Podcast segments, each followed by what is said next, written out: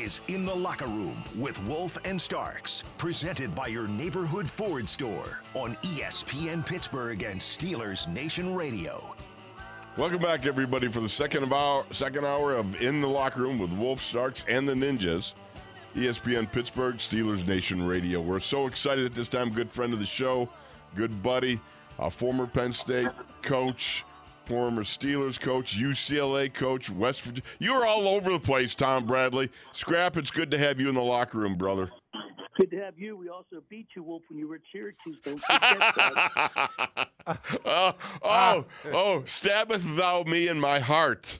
Okay. Wait, wait, wait, wait, wait, wait. Go back. Hey, Max, you know, he texted me yesterday. He thought the show was yesterday. This is what happens on off weeks, okay? It's like when Wolf played, like on off, off weeks, they had to go in the first sound. Maybe one, but never two, because that would have screwed them all up. Had to go in the first sound on an off week. Oh, Oh man! ouch, Oh, man, goodness. ouch. You know, what can I say? You know, I just I got smacked down, but as always, it's good. It's good to have the coach in the house. Uh, Tom, you know, looking at at bye week, what was what did bye week represent to you as a coach? What what was what was your goals when you entered into the bye week? You know, it's a little different on each level, whether it was college or pro. You know, but number one is get healthy. You know, correct mistakes. Uh, you know, those type of things that you wanted to make sure that you, because you had the time to really go through it, and not only you know mistakes of the players, but mistakes of the coaches too. You know, get together with your guys and say, hey, what can we do better first? You know, it's always good to look in, in the mirror before you look out the window. You know, so um, I think that's a good start to an off week, and then obviously, as you guys know, get healthy is the key. No Yeah, question no. about it.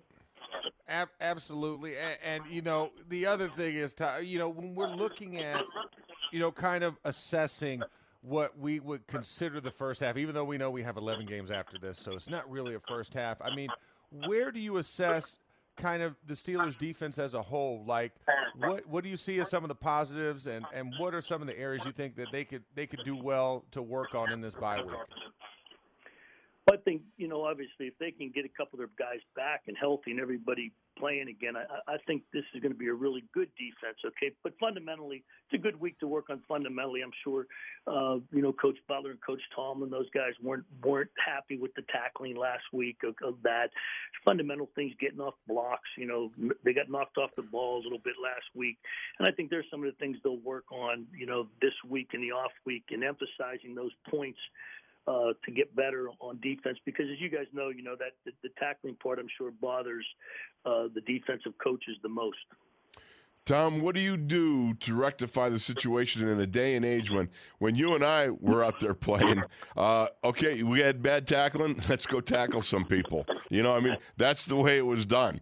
You go live, you go hard, you get you get it done. Now you can't do it. So what? How do you approach a practice when you know that you can't afford to go tackling live? Well, you know that's a, that's a great question, Wolf, because you know in college because you have more bodies and you have the redshirt guys who want to beat you anyway. You know what I mean? Right. They give you a great look and you can really work on it. You know, but and they don't mind getting tackled. But in the NFL, you don't have those kind of bodies. You really have to do a great job trying to simulate your drill somehow. Um, and, and it's not an easy thing to do because you're certainly not going to tackle your own guys. Right. So it's it's it's an assimilation period, and that's just something. If you you know you just want to keep emphasizing every play, whether it be on the practice field, in your film session, you know, to the guys, and just making it it a big point of emphasis. that Not only this week, but throughout the remainder of the season. You know, just uh, real quick, uh, Max is going to jump in here, but um, I wanted to ask. Okay, you used to say what was it? Feet, hands, head, right? Did I get that right? It's usually feet, face, hands. You know, Feet, face, hands. Okay. tackle with your feet really you know you got to bring your feet If- if you're out of sequence in any way then you get overextended you know if your hands are leading uh, and you know well it's not much different than really you know blocking you know what i'm saying? Right. really bring you know it's very similar except we we're allowed on defense we're allowed to hold it you call it clutching you call it clutching you and- Grasping, grasping. It, it, it, it, it, it is clutching and grasping. Uh, yeah, yeah you got It's anti. It's the anti-hold, Tom. It's the anti-hold. yeah Well, you know, I think. I think one of the things you want to do is you, you try. I think the important thing is to bring your feet when you tackle, and you know, making sure that you're running through, not two. Uh, those are some things that you really want to emphasize uh, if you're going to be a good tackler. And then again, angles too. You know, and uh, and, and most of the times, especially in the secondary, you're not getting the shots you get up with the linebackers. Each each phase is a little different type of tackling. You know, in the secondary, you know, you're always looking for that that outside leg, not the inside leg. You know, because you want to drive through it. And they're you know they're, that they're more open field, so it's a different style of tackling there too. No question about it. So, Yeah. Tom, let me ask you this now because I want to get your perspective on it. Um, real quick, uh, uh, Robert Spillane. Why would they play a, a Robert Spillane in a dime when the sole is, uh, to my understanding, they brought in Joe Schobert because they felt that Robert had some coverage deficiencies, but yet here he is evolving as a dime linebacker. And by the way, I'm a very big Robert Spillane fan. I think he should be playing more, no question about it. I'm just find I'm just trying to get a perspective on how how can you d- divvy up the division of labor, as Mike Tomlin calls it, and specify to play to the advantages that a player brings by his talents. Well, I'm agree with you about Robert Spillane. I think he's an excellent football player, getting better. I think it's it is the division of labor that they're trying to, you know, divvy out there. You know, with uh, how much they want to use Devin and Joe, and Marcus and Robert. You know, and and, and I think that that's just kind of the way it's working right now. I don't. Maybe it won't work after the off week. Maybe they'll go with a different number of reps, as you know. But you know, they're trying to keep everybody healthy and keep them involved. And I think Robert maybe this may be his niche, and they feel like, okay, I get Robert in there, and and uh, he can take some snaps away and give our other guys a little bit of a blow here and there, and, and let's try to keep everybody involved and healthy. Yeah, Tom, when we're looking at the secondary, and, and we, we were talking about the young guys, we're kind of doing a young guy grade report card earlier. Um, just give me your thoughts as we get here. Six games in, right? We have a we have a we have a body of work, not a not a tremendous body of work, but a body of work to go off of. When you look at the progression of Tre Norwood, James Pierre, and the way Arthur Maulet, how they've inserted themselves into this secondary. This you know, there's a pretty good secondary when you think of Minkah, Terrell, you got Joe, and you have Cam. That's your that's your shell four. But these three have worked themselves into a niche to where they're getting more playing time early on, and that's usually not seen at young guys, especially in this type of defense. Yeah, you, you, it's an interesting point. You're right with Joe, Terrell, Mink, and, and Cam. You got your your big four right there, but you need these guys for nickels and different packages and things. And and I think that Coach Austin's done an excellent job with with Trey and James and Arthur, bringing those three guys along, getting them in the right spots, getting them a chance to have some success. And um, you know, that's one of the things that just the, the the one guy I've been really impressed with is watching James get better and better every week, and it's been kind of fun to watch his development. You know, he's one of the guys, yes, I would agree with you. He's really taken advantage of his opportunities to come along. And uh, what, what I love is, is watching a young man succeed when he's had a little bit of adversity. And in one day, I mean, the, the James Pierre from running down a guy from behind to getting beat on a touchdown to making an interception on the last play of the game. That's all part of the education of an NFL cornerback, but it takes a lot of inner gumption there to be able to survive those uh, tremendous uh, emotional swings that have to accompany being a guy that you know you don't make the play, then you do make the play, and it says something about that kid, doesn't it? Yeah, it sure does. You know, you know, in corner, it's a, it's a lonely world out there. Okay? Yeah. Um, you know, you're all alone all day, uh, and you just got to, you know, kind of put it behind you, and get ready for the next play. Because if you don't, if you dwell on the last one, then there's going to be another bad thing happen. So, he's he's really, you know, for a guy who came in, uh, you know, just unheard of. You know, to be able to do what he's done and make the progress he made, you got to give a lot of credit to to, to Teryl and the staff and uh, the way they brought him along. Tom, when you take a look at what the Steelers have been doing defensively, the problems they've had, you think about, uh, okay, let's go back to the Raiders. You know, you held them to 13 points in the first half, then they scored more. You know, you go to the Denver game, and again, it's similar. You're you're you're, you're basically pitching close to a shutout in the first half. The second half, again, they come out and and almost win the game. Seattle, same thing, 65 yards in the total yards in the first half, and then you have issues in the second half, especially in the run game. How do you turn a defense around and say, okay, fellas, we've got to do a better job of shutting down uh, the, the, the run, shutting down the the the uh, offenses in the second half, like we did in the first? What happens between the first and second half?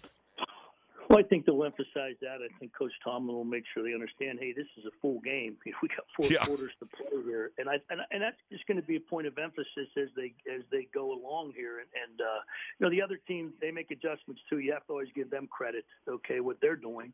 But I look for. I think it's it's just the maturation of this defense and how they're going to be developing. And I think a couple things. You know, they can get. I know it's always next man up, but boy you know, you miss some of them. Those one big guy up front too. Right.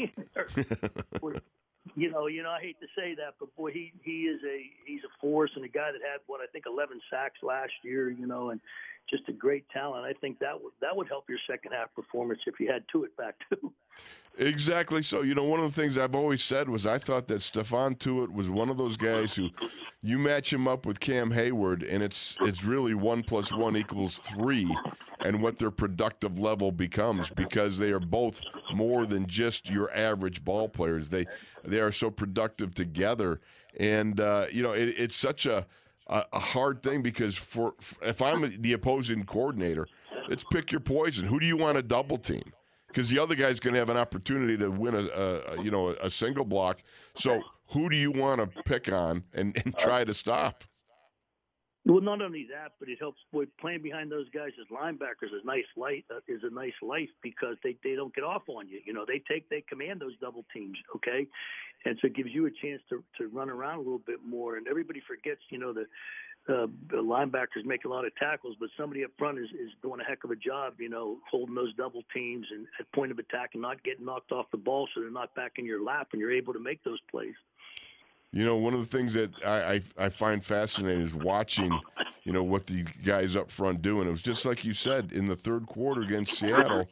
Um, there were some guys that were going backwards and creating those gaps. Even when it went to their base okay, you got your three four. Uh, you got a problem when your nose tackle gets turned in a single block by your center as easy as I thought Isaiah Buggs did. I, I thought Isaiah was coming on here, but it really, again, elevates the loss of of what Tyson Alualu meant to this defense, especially in their base Okie. Well, there's no question about it. He he's a guy that I don't think people realize how good a football player he was. You know, with, with him and Tuitt not being there, it, it's a little bit of a difference. If you're playing linebacker, you'd sure like to have those guys in front of you because they're excellent at what they do. What do you think the message was uh, after the third quarter? That that uh, you've been around Cam Heyward on the sidelines. You know what he's like. Um, they, he, Cam was asked, you know, did you have anything to say? And I'm thinking that a face melt from Cam Heyward might well be one of the corrective measures that was taken to um, come out in the fourth quarter and pitch three straight three and outs, defensively speaking, after pretty much getting run off the field in the third quarter. It takes a real turnaround in attitude and in being able to get the job done. He, you got to give him credit. He's a heck of a football player and a heck of a leader and a guy that. Uh, you know, I was reading an article today. Well, he's, he's not a Hall of Famer. They're out of their mind. I mean, that guy. I mean, that guy to me is a Hall of Famer. I, sometimes you, you know, you know, sometimes stats, you know, don't tell the whole tale right. what type of football player you are, and uh, the respect he commands not only on the field from the opponents, but the respect he commands from his fellow teammates, you know, can can really make for a better football team. All right. Yeah, Tom. I mean, eh, yeah. I mean, you, you can't you can't quantify it. I think you know what Cam has has meant to this squad. But you know, just kind of as a final question, just when you look at the schedule ahead, uh, you you have Cleveland coming up. Obviously, we're going to get a, a, look at them tonight on Thursday Night Football against Denver, who we've already played. You know, what do you make of the Cleveland opponent? I mean, their defense is their defense, but they they've been banged up and nicked up. You know, in the secondary. You know, obviously we know the Baker Mayfield issues and him kind of breaking his own HIPAA rules. Uh, Kareem Hunt going on IR and Nick Chubb being banged up. I mean, how do you view this Cleveland team? Um, as a threat when we're talking about the game coming up uh, next week? Well, I think we're getting Cleveland at the right time here, okay? Because it's they seem to be unsettled. They don't seem to be the arrow pointing up, as they say. They just don't seem to be. They're up and down. It's not a very consistent team right now, and I, and I think it's going to be good for us coming off the bye week. We go up to Cleveland, and uh, you know the situation they're in, and be able to see where they are. But uh, you know that that's interesting because I believe that these next, and then you go Chicago, Detroit at home, and then you're at LA. These next four games are going to you know kind of put the Steelers in the position I believe they want to be in to make make a run for the playoffs. Well, he's the man who's his Penn Staters whipped my Syracusans, even when I was there. hey, Coach, thanks for coming into the locker room. We appreciate you, brother. Thanks, Tom. Hey, by the way, hey Wolf, it was nice that we had uh, Bruce Clark and Matt Millen in front. Okay. Yeah. Oh yeah. Yeah. Yeah, yeah. Hey, by the way, hey Tom, you should have seen my sophomore year. One of my genius offensive line coaches came up with the idea of, of me playing the strong side tackle so I would flip. It was like a beatdown in stereo with those two. that's, that's oh, that's just great. Let's just go over there with Clark. Oh, okay, we'll go over there with Millen. You know, both of them. It's a it's a fight to the death just to be able to stay on the field with those guys. Oh man. Uh, well, Max has got to be wondering what did we talk about on our show. you know, that's this is what Ramnesia sounds like. You know what I mean? What are you gonna do? I imagine if, if if I was on a show with my buddies and we played across you know enemy lines, this would this would be about the banner. This that, is that what it would this sound is like all these years exactly later. it. Yes. All right, Coach. Thank you so Hey, much, thanks. man. Appreciate you, brother. Have a great day. All right, you too, man. All right, we'll be back with more Wolf, Starks, and the Ninjas in the locker room.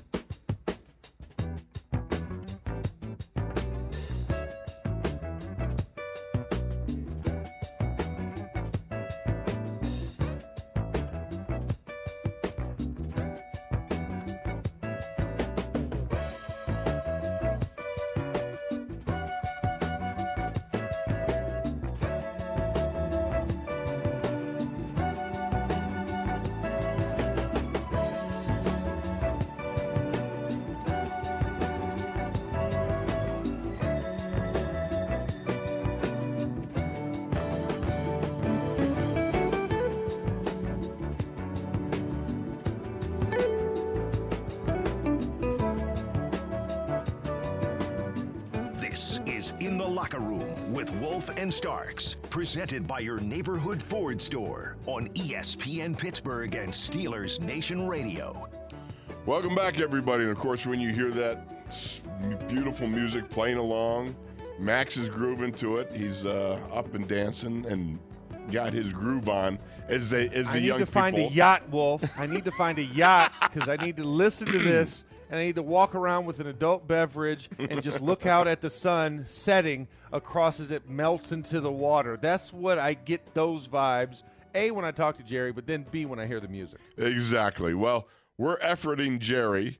Uh, so Yeah. at this point in time, it's still you and me. But, you know, just because you brought that up, again, where would you go if you were still playing today? Today would be, I think, the last practice day for the guys. Now they're vamonos. They're going out of town. It's uh, Oh, the flight's at twelve twenty. The flight's at twelve twenty, Wolf.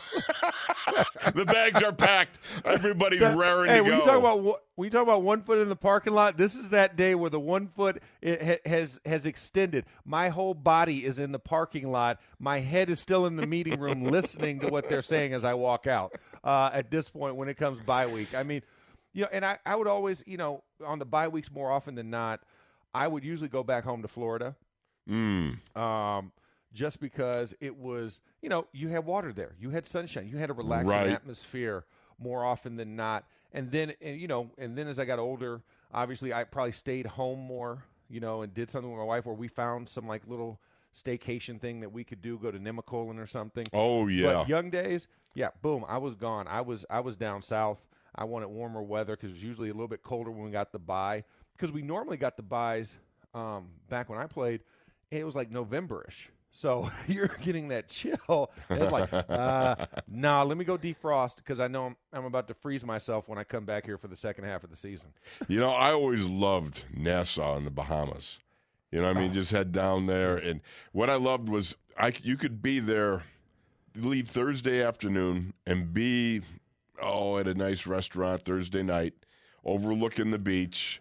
You know, and stay there Thursday night, Friday, Saturday, and fly back on Sunday.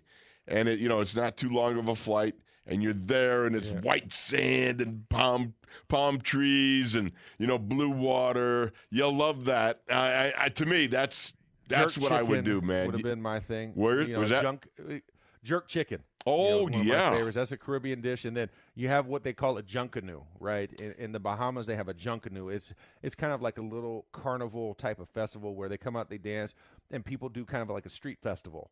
And Oh, yeah. you have all these different stalls. So you get your jerk chicken, you get your peas and rice, and you sit down. You have some plantains, and you and you listen to the steel drums.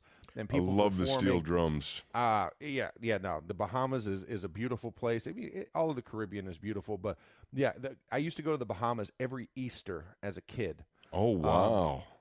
because my aunt lived in Miami. Okay. and we would actually take what they did. They had it was almost like a ferry, fancy ferry, so to speak. It was like a small cruise ship, and they would take us from Miami to Nassau, and you just ride on the Mm. boat for the day. And that's what we would do every Easter as a big family.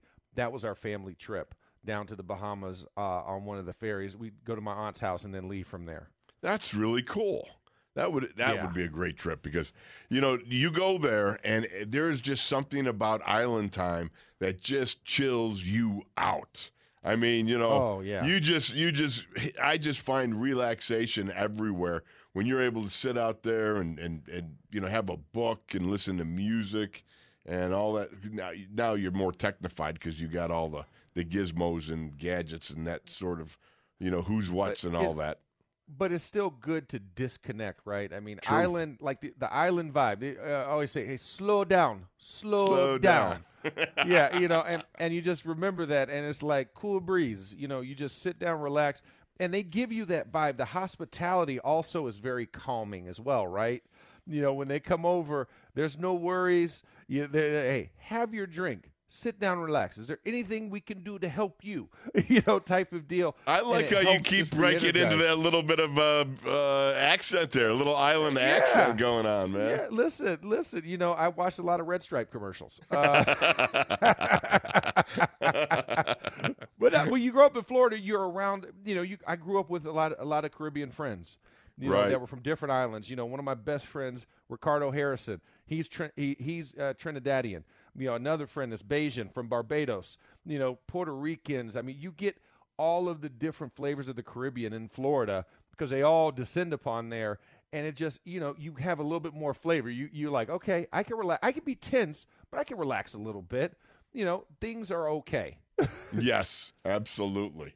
No question about it. And they have cool accents too. yeah, they do. They I mean, got really cool it's accents, cool accent. man. It's, relaxing. I think the whole island thing is just so neat, man. You know, the thing that I laugh at though is when they start talking about having island fever, because you know they're they're cooped up on an island, and you're like going, but you're in paradise. You know, I mean, come Exactly. You've got water everywhere. Do you know how hard it is to find water when you're landlocked in the Midwest? yeah, exactly. So, oh my yeah, heavens. yeah, your water refreshes itself. It's, it doesn't get brown and murky and algae grow because it spreads out. It spreads out throughout the rest of the world. Do you fish? Did you fish when you're down there? Oh yeah, I love fishing. Oh, I, lo- I love I love deep sea fishing. I love sport fishing. Um, you know, my dad and I, my dad, my younger brother, and I, we did a fishing trip one spring break in Mexico. Went to Acapulco, Oh, really? and all th- and all three of us caught a swordfish, and then my dad and I caught a fourth. We caught four swordfish on one trip. Wow. That swordfish, that's a big battle. That that is a long battle. It's like 40 minutes of Oh. just straight wrestling with this fish that has an advantage. I have a line, he has his entire body plus he has a sword attached to his nose. So Yeah. if uh, yeah, so it's like so you're sitting there and you just wait when they run, you just sit there and just wait like nothing I can do till he stops. You know, and then you try and reel him in to get him back and then you wait for him to breach and if he breach, you yank. Breach, yank. And Ah. that was that, that was the way you just got to deal with it. I never Okay. never did that. I got a barracuda one time. That was Ooh, oh, that was a nasty one that got on the boat. I almost fell off the boat. when that, Oh, barracuda came into the boat, I was like, I'm trying to get out of the boat. Yeah, that's why you got to leave them on the side. You got to take the little bottle thing and just bang, hit the side of the head and get them in there. Now you can't let a live fish in there. What We are you had- doing? You giving a concussion to a sailfish? Is that what you're doing? Exactly, exactly. I'm sorry, I don't want to be impaled. Do you want to be impaled? No, I don't, I don't I don't be want them impaled. giving me an involuntary piercing, you know, on my lower extremities. I don't want that. No, exactly so. You know, that's that's funny. I mean, just what can I say? Um, okay, I'm just checking on some things here. All right, the, here we got before we go because we're gonna have to make an adjustment because Jerry uh, has been bu- is busy right now, so we're not gonna be able to get hold of Dulac today. But uh, you're you're fixing to leave today. How Yeah. are you as a coach? And we heard from Tom Bradley last segment. How are you as a coach going to work on the fact that we, we we've talked about tackling? You got to go with you know form tackling, doing stuff like that. But you got to cut down. If if you ask me, the other big things are pre-snap penalties. You've got to cut down on those because those are killer. Yes. You got to play a little cleaner with less holding calls. Obviously, we all know that. But uh, pre-snap penalties and finishing the game right because you just can't have can't have this disparity between first and second halves, uh, such as the Steelers have had. So, what do you do? What do you think? It, it, it's funny, right? And to address the last question first, we complained about them being slow starters. Right. You know, Yeah. they had like an 11 game streak where we're like, God, can they at least score? And then now they give us scoring in the first half, and then it's like it dries up in the second half. It's like how do we how do we spread the scoring butter across the entire piece of toast, right? you know, I mean, can we just get something? You know, and I, I think the biggest thing, I think it, it, it is an endurance thing and a mental aspect of it where you can't get complacent. I think when you score that early because you haven't scored so early and so long, Right. like, oh, I did my job. All right, defense, go out there, win us the game. And it's like Right. we'll just take we'll just chew some time off the clock. I think that's an endurance thing because as an offensive line, right? When you were out there, I mean, we remember what the first half of that game. I think the time of possession was almost like 20 minutes to like nine minutes, you know, and it was like, whoa, they are destroying them, right? In time of possession. But I think the the offense got kind of got a little tired, and so in the second half, it kind of showed itself. And then defense hadn't played, but you had those two long drives that Seattle Seattle put together uh, at the beginning of the third quarter, and it kind of ch- messed up the mojo. And then guys were like, oh, we're kind of not in the rhythm anymore. But I think you have to find a way, endurance wise, to keep yourself sustained. Whatever you got to do on the sidelines, keep yourself amped up, but stay locked in.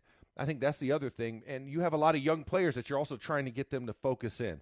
And it's a lot more physical at, at this level than it is at the collegiate level. So you've got to figure out how to keep b- the, the entire team engaged and ready to battle. If you haven't played enough, okay, you, you got plenty of energy left. But if you have played a lot, how do we sustain that? And I think that's the biggest thing is endurance and just kind of cross training, right? It's getting the extra work in after practice, running those extra sprints after you've had a longer or more physical practice than you're used to, getting that in so you know how what your threshold can be later in the game. Make sure that you have just a little bit more gas than the other guy across from you. you know, if he's feeling bad, I want him to feel worse than I feel. That's you know true. what I'm saying? and that's, That's always true. the goal. You can't let off the gas pedal. I think that's kind of where they have to find that balance now that they're scoring earlier and more often. All right. We're going to leave it at that because we got one more segment to do. You're in the locker room with Wolf Starks and the Ninjas, ESPN Pittsburgh, Steelers Nation Radio.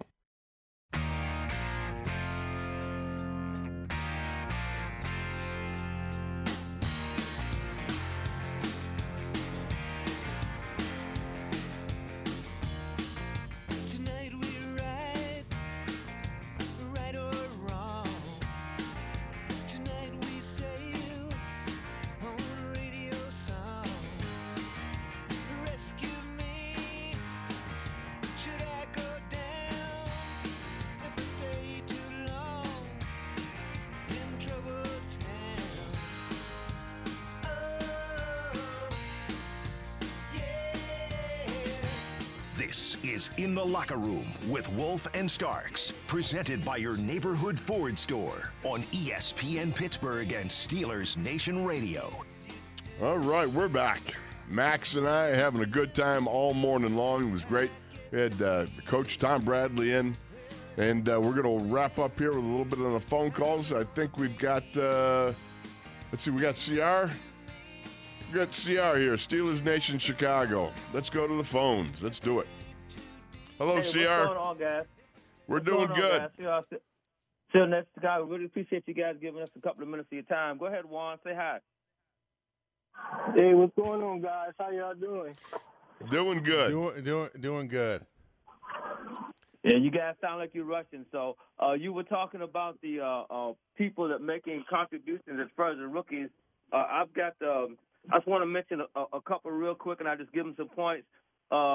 Uh, tight end uh, Pat Freiermuth was graded out by uh, Pro Football Weekly at 74.1. Uh, center uh, Green was graded out at 68.7. Uh, running back Harris was graded out at 67.0. And uh, Isaiah Loudermilk was graded out at 74.2. Right. We were talking about that earlier. You were there. You listened, right? No, I was I was I was taking notes, but I was Ah. I was on the game. That's why I'm bringing that to the table.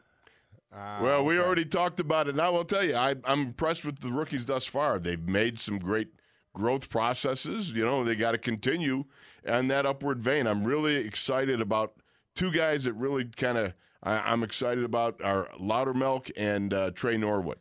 Tre, I Yeah. think everybody, you know, you go into the season, you think his contributions are probably going to be a whole lot. Well, they've been a lot. You know, Isaiah Loudermilk. You know, Max, I look at Loudermilk and I think, boy, that big body, what he's capable of doing is he gets tempered to the NFL uh, way of playing. It's going to be, I think he's going to be a good player. No, I completely agree, and I, I think you know when we look at the offensive players, obviously their their contributions are felt because they've been starting since day one. But it's more so when you're talking about the back end defensively. You know, we talked about this earlier. Isaiah Loudermilk is behind Chris Wormley and Cam Heyward. When you talk about all the injuries to the D line, it's been to just the nose tackle position. Yeah. and and you know, and Stephon Tuitt obviously being another another D end tackle type, but that's where that's where the biggest need has been. So Isaiah Loudermilk has kind of been spot duty to give the other guys a spell when Wormley and Cam can't go. But when he is in there, he- you know that he's in the game, and I think that's the that's the biggest mark of a rookie, especially on the defensive line in this type of system. I'm noticed.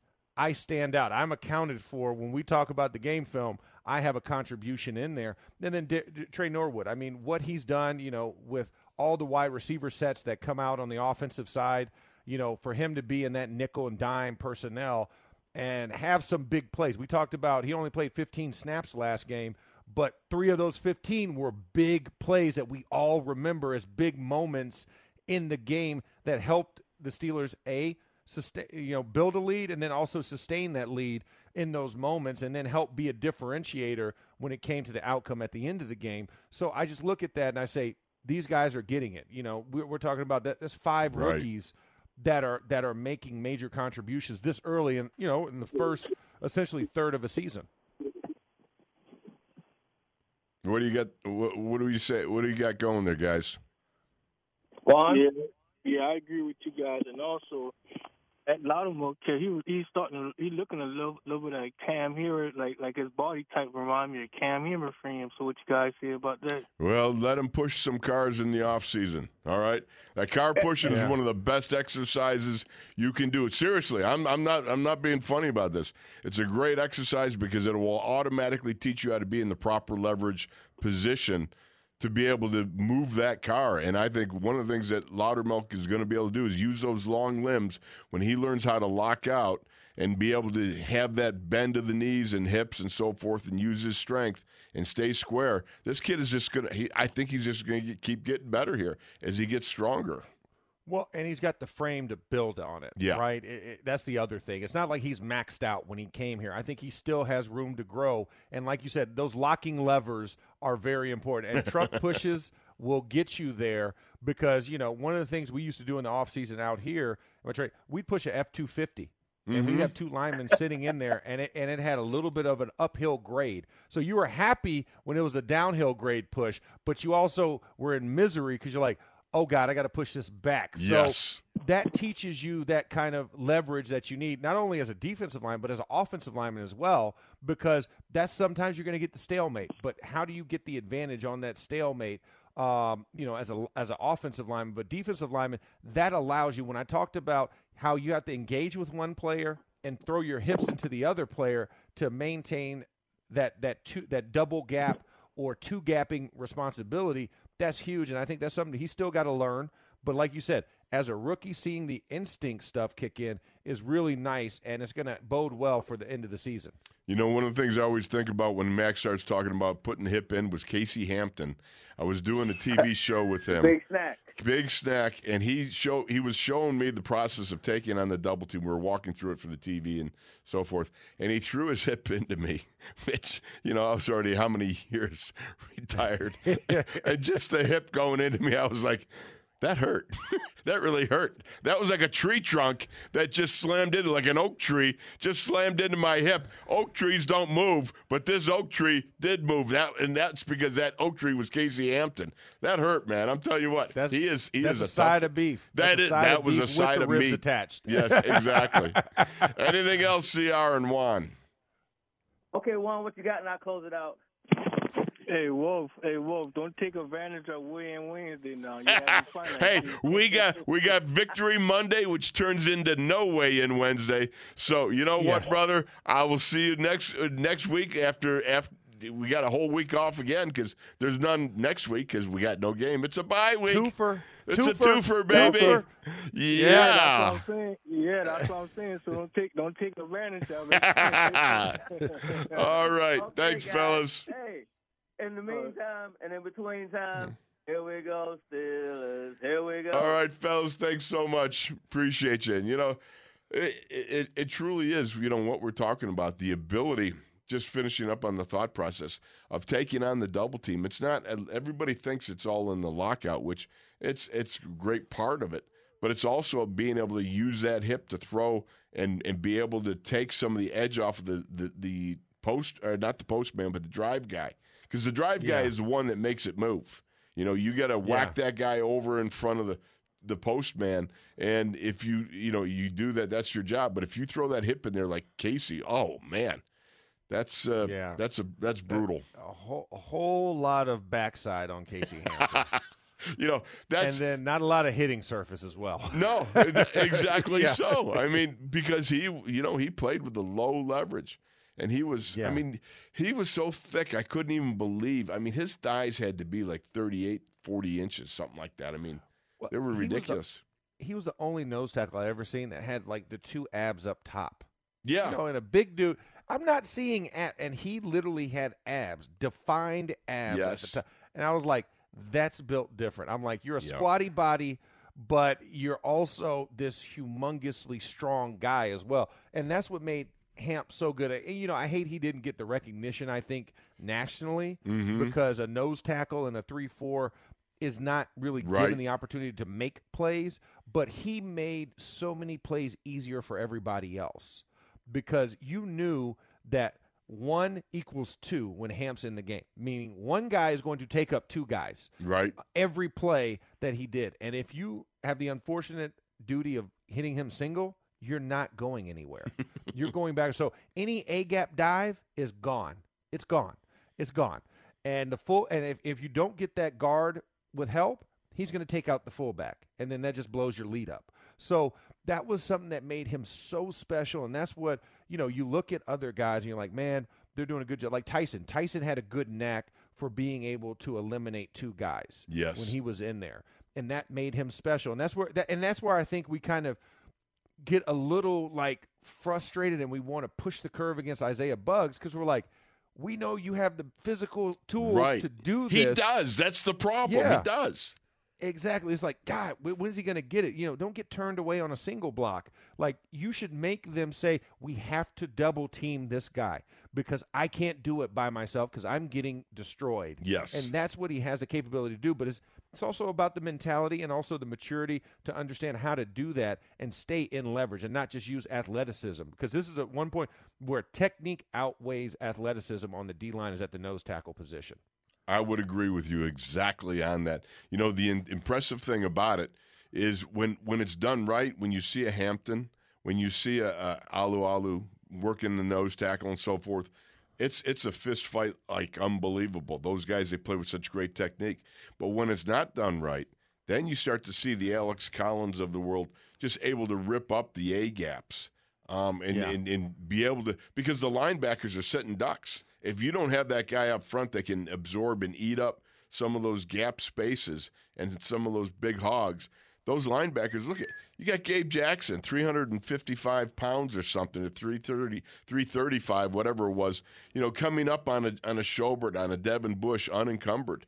You that you, you just can't have that. You've got to be a guy that makes those double teams have to be sincere efforts at double teams. It can't be like the Pope blessing you as you go by, you know, hand on you and touch you and then go up to the second level. This has got to be coming off, and you got to put some effort and crunch into double teaming. Yeah, it's, it's like you can't say you've been blocked, my son. Yeah. nope, you're not. You're not allowed to hit that. You're not allowed to hit that linebacker because I touched you already. yes, exactly. You're, you you froze. You're you're, Yeah, you're frozen. exactly.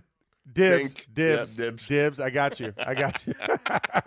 we are nerds together, aren't we? I, I know. I know. We, we're actually we're, we're we're we're verging on dorkdom right now.